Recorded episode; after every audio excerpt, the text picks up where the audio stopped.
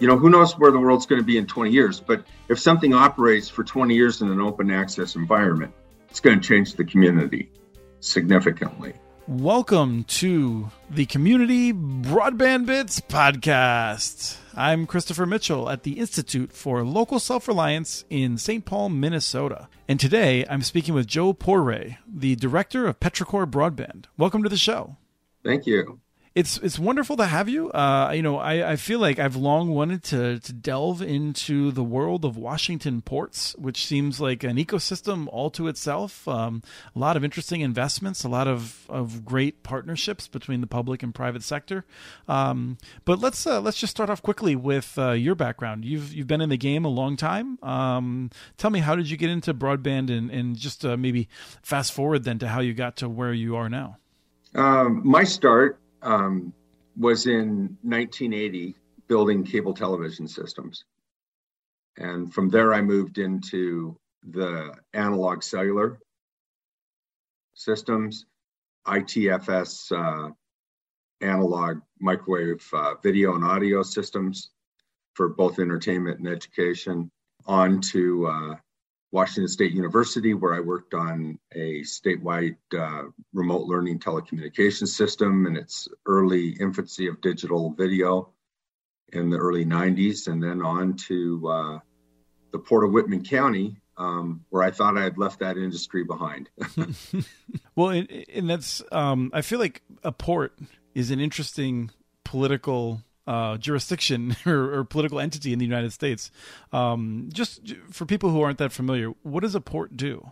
So in Washington State, there's 75 port districts, and um, in a lot of uh, communities, when you uh, land at an airport or you see a shipping port on the water or an intermodal railroad yard, th- that could very well be a municipal piece of infrastructure called a port district.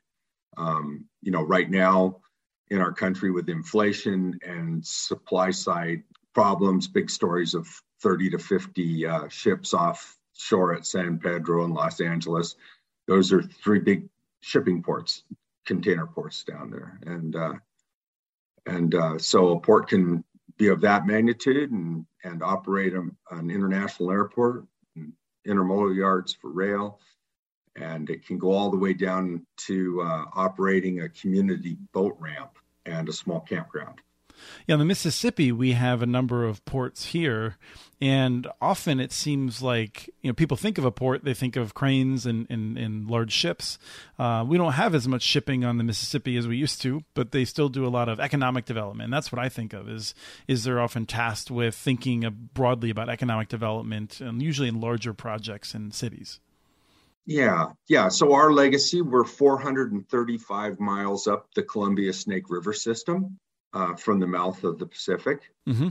And uh, we ship primarily agricultural products down the river system. Um, the efficiencies and the cost effectiveness of um, barging uh, commodities on a river system, such as the Mississippi or the Snake Columbia system, is, uh, is where our, our start was in 1958 for our particular port, a younger port. Um, and then in, in 1997, uh, I started at the port in 96. In 1997, um, dial up internet became something that was going to reach every community. And in Whitman County, where the Port of Whitman County is located, um, the county is larger than the state of Rhode Island. And the way it got broken up from the deregulation of long distance and local loop calling from Ma Bell, we wound up with a LATA boundary running through our county, effectively making the community, the land grant college community of Pullman with Washington State University, effectively making that be in Idaho. Mm-hmm. And five different telephone companies in Whitman County with a 32 to 35 cent a minute long distance charge to call to where the internet service providers had modem banks. And, and we could just see right away that the unintended consequences of how the uh, monopoly phone company got broke up and the uh, tariffs and fee filing charges for voice telephone were not going to work for internet. Because you might be looking at over one hour, you might rack up twenty or thirty dollars in long distance charges. But if I'm making a local call, I'm probably paying twenty dollars a month just total cost.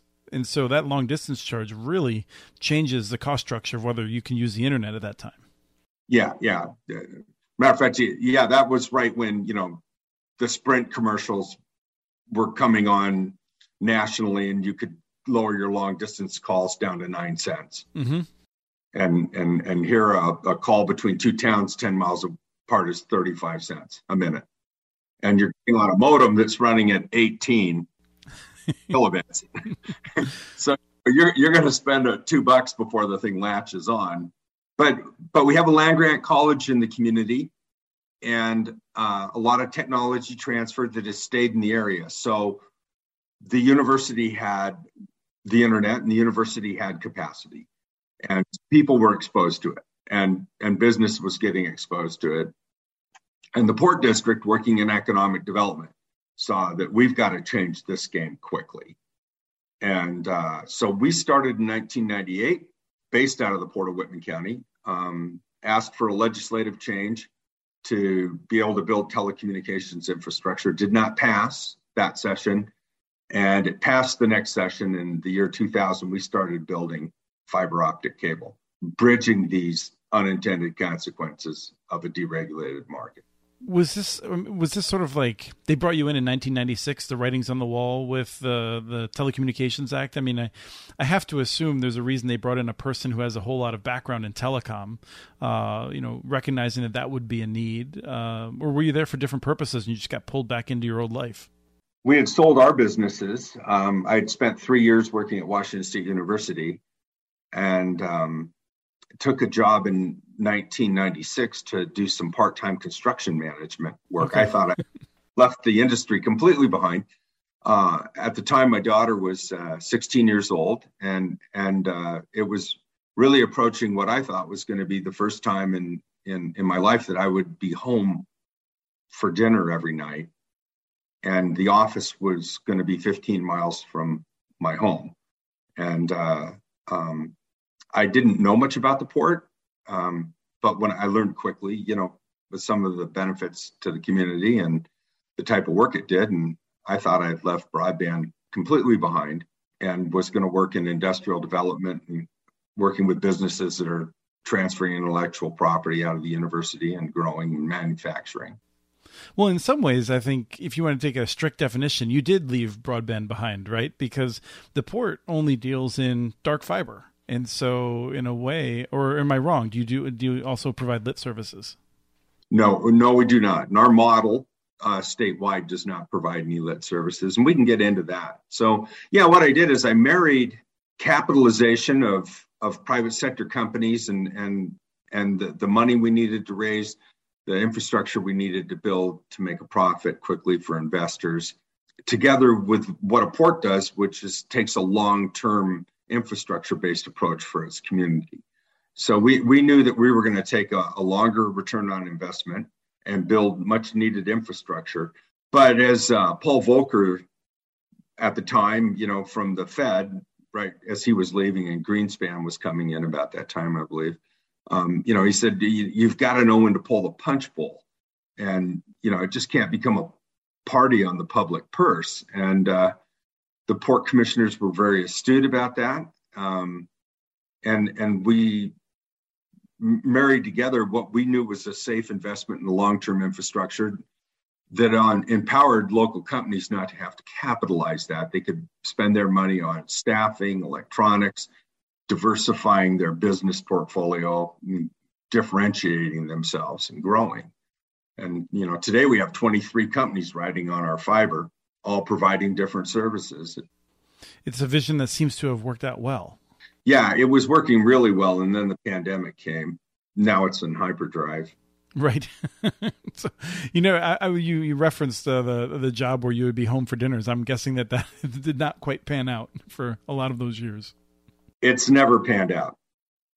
Uh, my daughter now lives in Boston, and um, at six in the morning when I get in the car to go to work, it's nine in the morning there. We have a talk.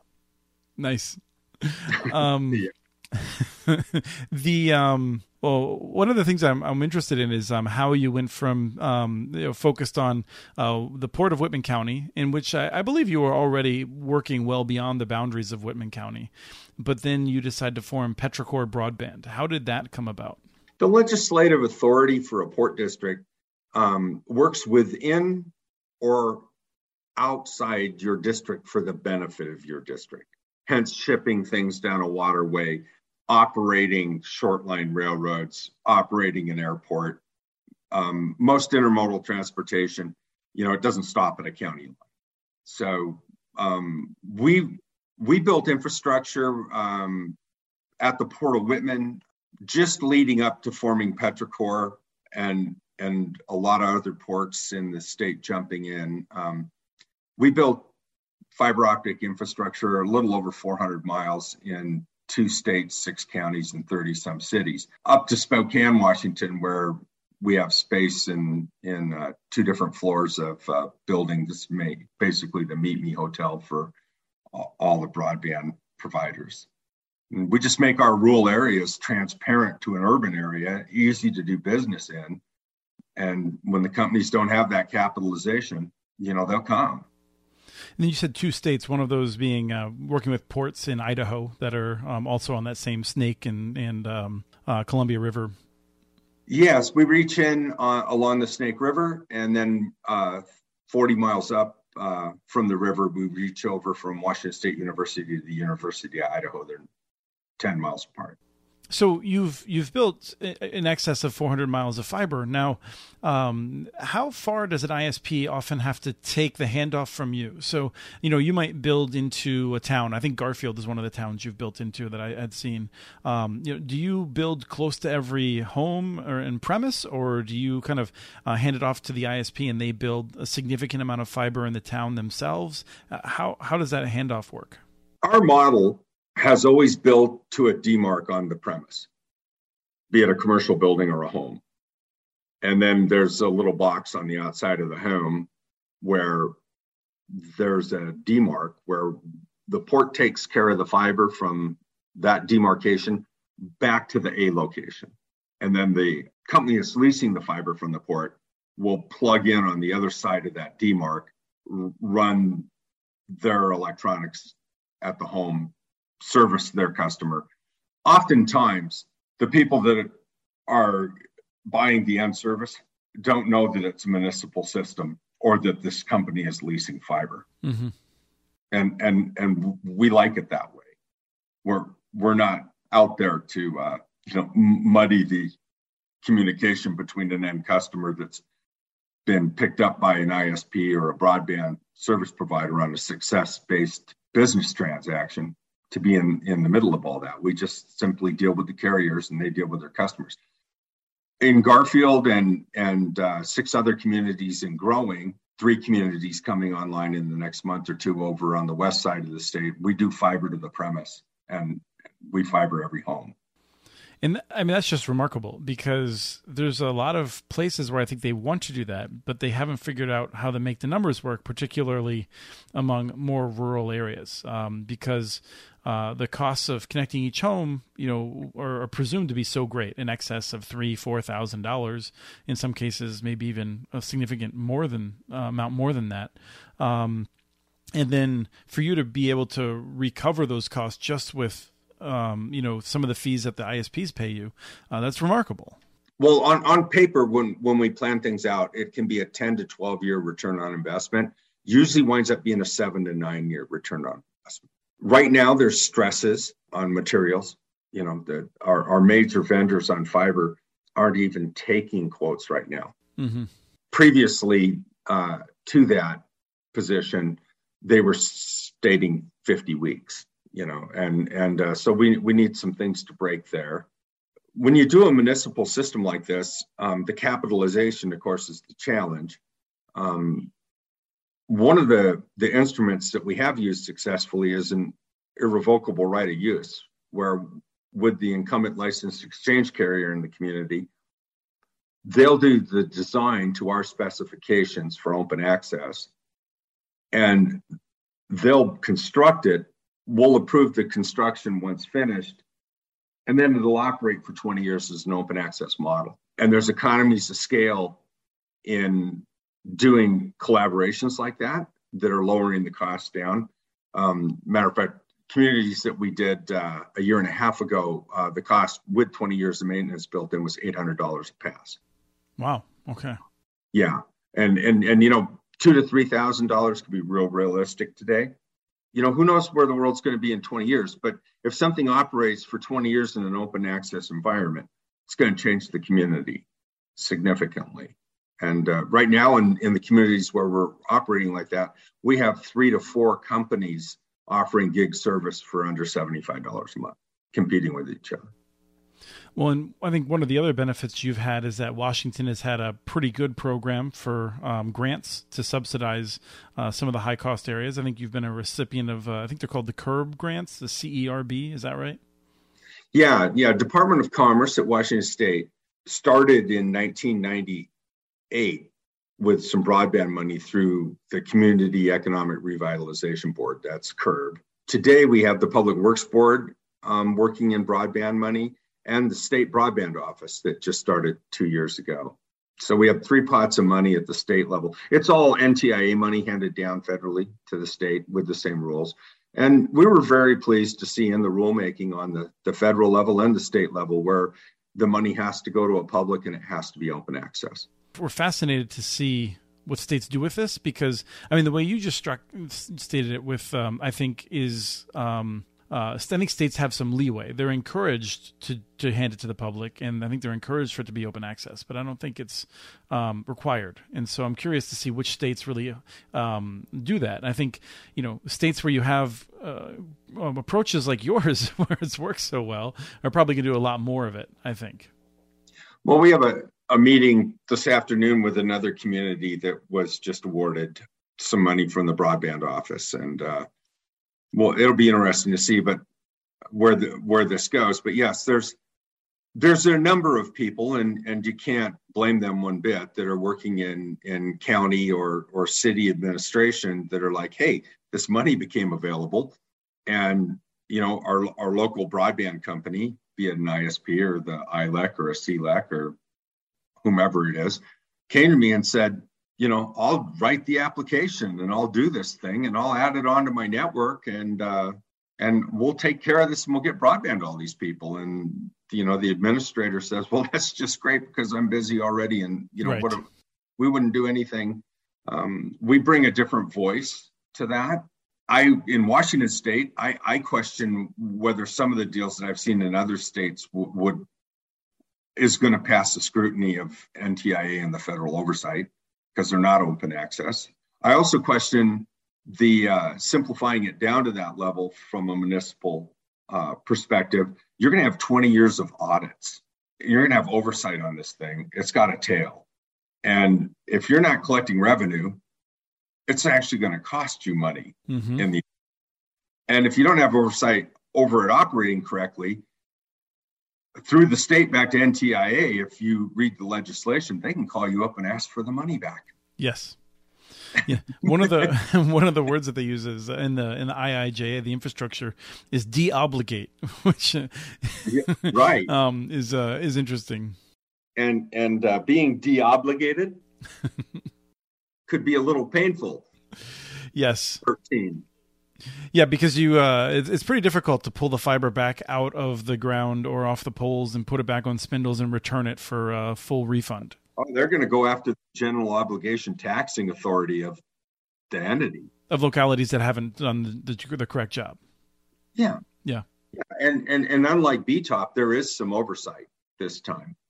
Yeah, I do think that's a, a benefit. I'm, I mean, I'm curious to see how NTIA writes the rules. The um, the rescue plan, I feel like um, that money that's out there, um, I think communities won't face as much oversight, but um, we'll see. Um, I, I, think a lot of the communities are going to be doing um, open access for a variety of reasons, but uh, I'm curious to see what lessons we'll learn from this because I think there's very little oversight in the rescue plan. And then, like you said, NTIA, though, does have obligations to keep overseeing it from the infrastructure dollars as those come out. Yeah, we're curious too. Our phone's ringing, by the way.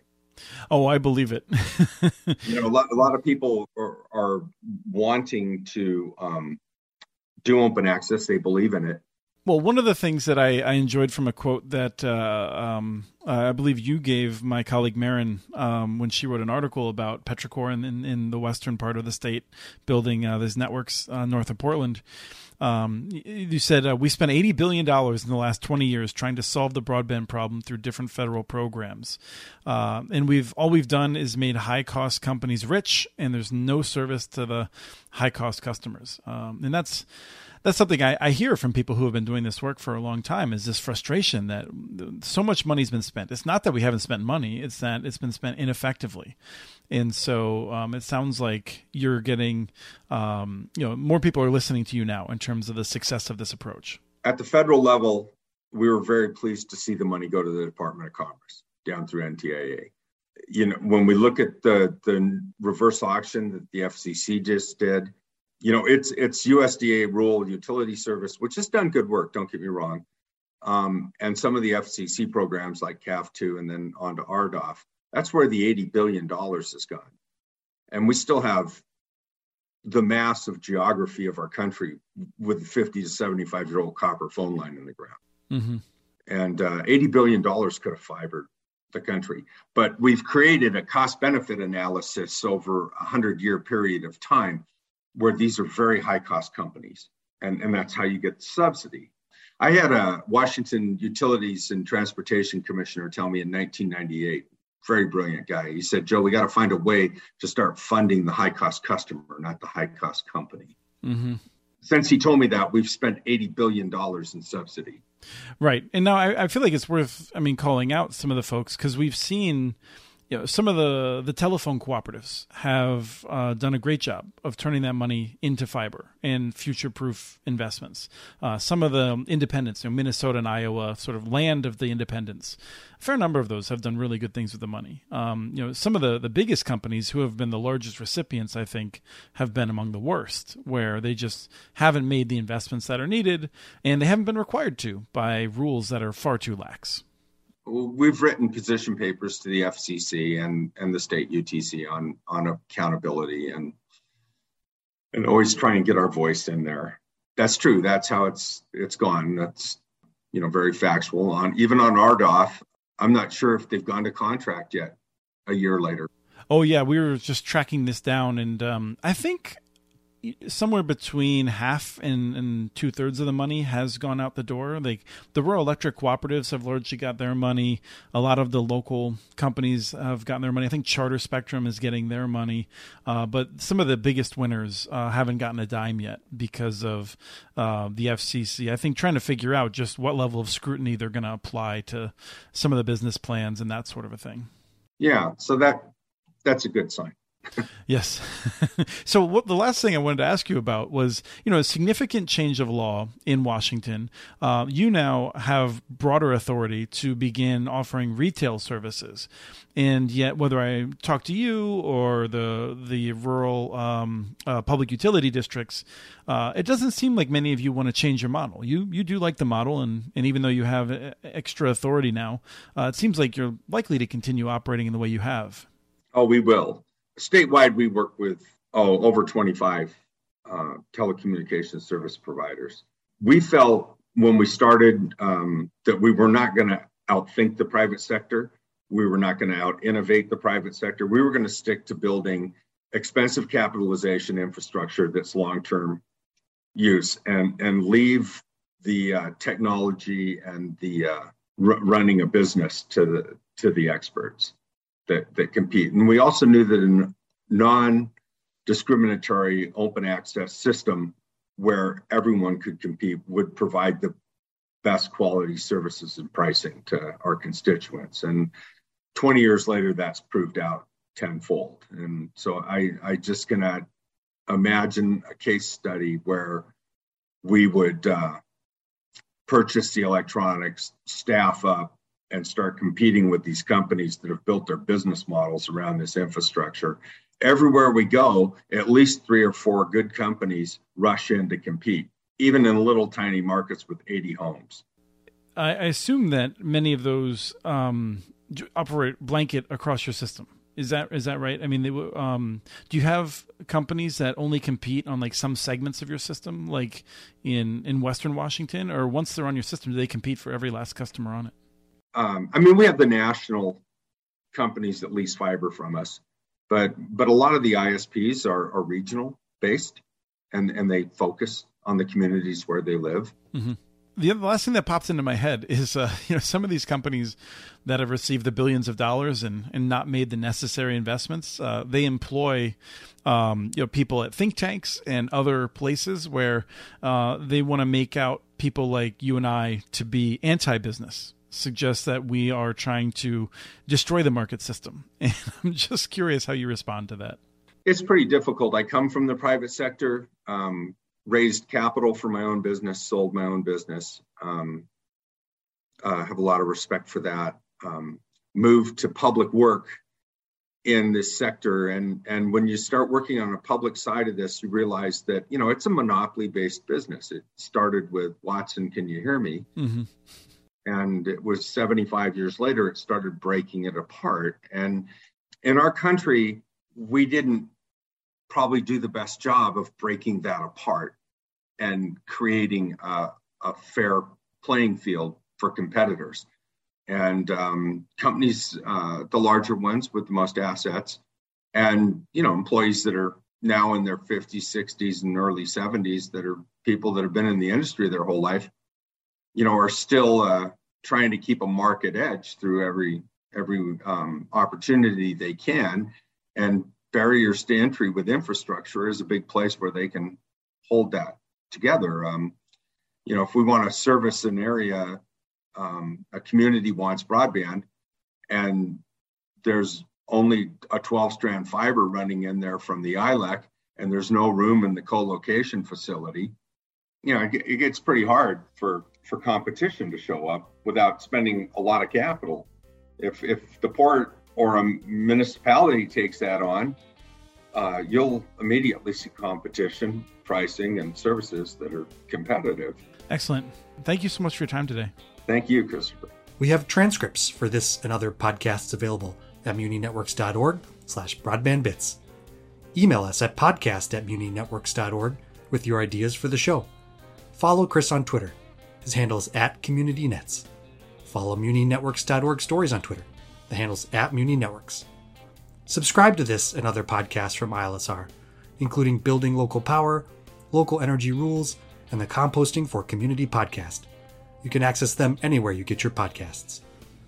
You can catch the latest important research from all of our initiatives if you subscribe to our monthly newsletter at ilsr.org. While you're there, please take a moment to donate. Your support in any amount keeps us going. Thank you to Arne Huseby for the song Warm Duck Shuffle, licensed through Creative Commons. This was the Community Broadband Bits podcast. Thanks for listening.